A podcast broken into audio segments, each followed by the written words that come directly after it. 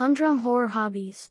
Hollywood's favorite bogeymen can't be on 24 7. They expend a lot of energy during their yearly sprees, but need quite a bit of downtime in order to recharge. Yet at the same time, they so delight in wreaking havoc and savoring the terror of their victims, even during their off hours. So what's their secret in achieving this necessary work-life balance?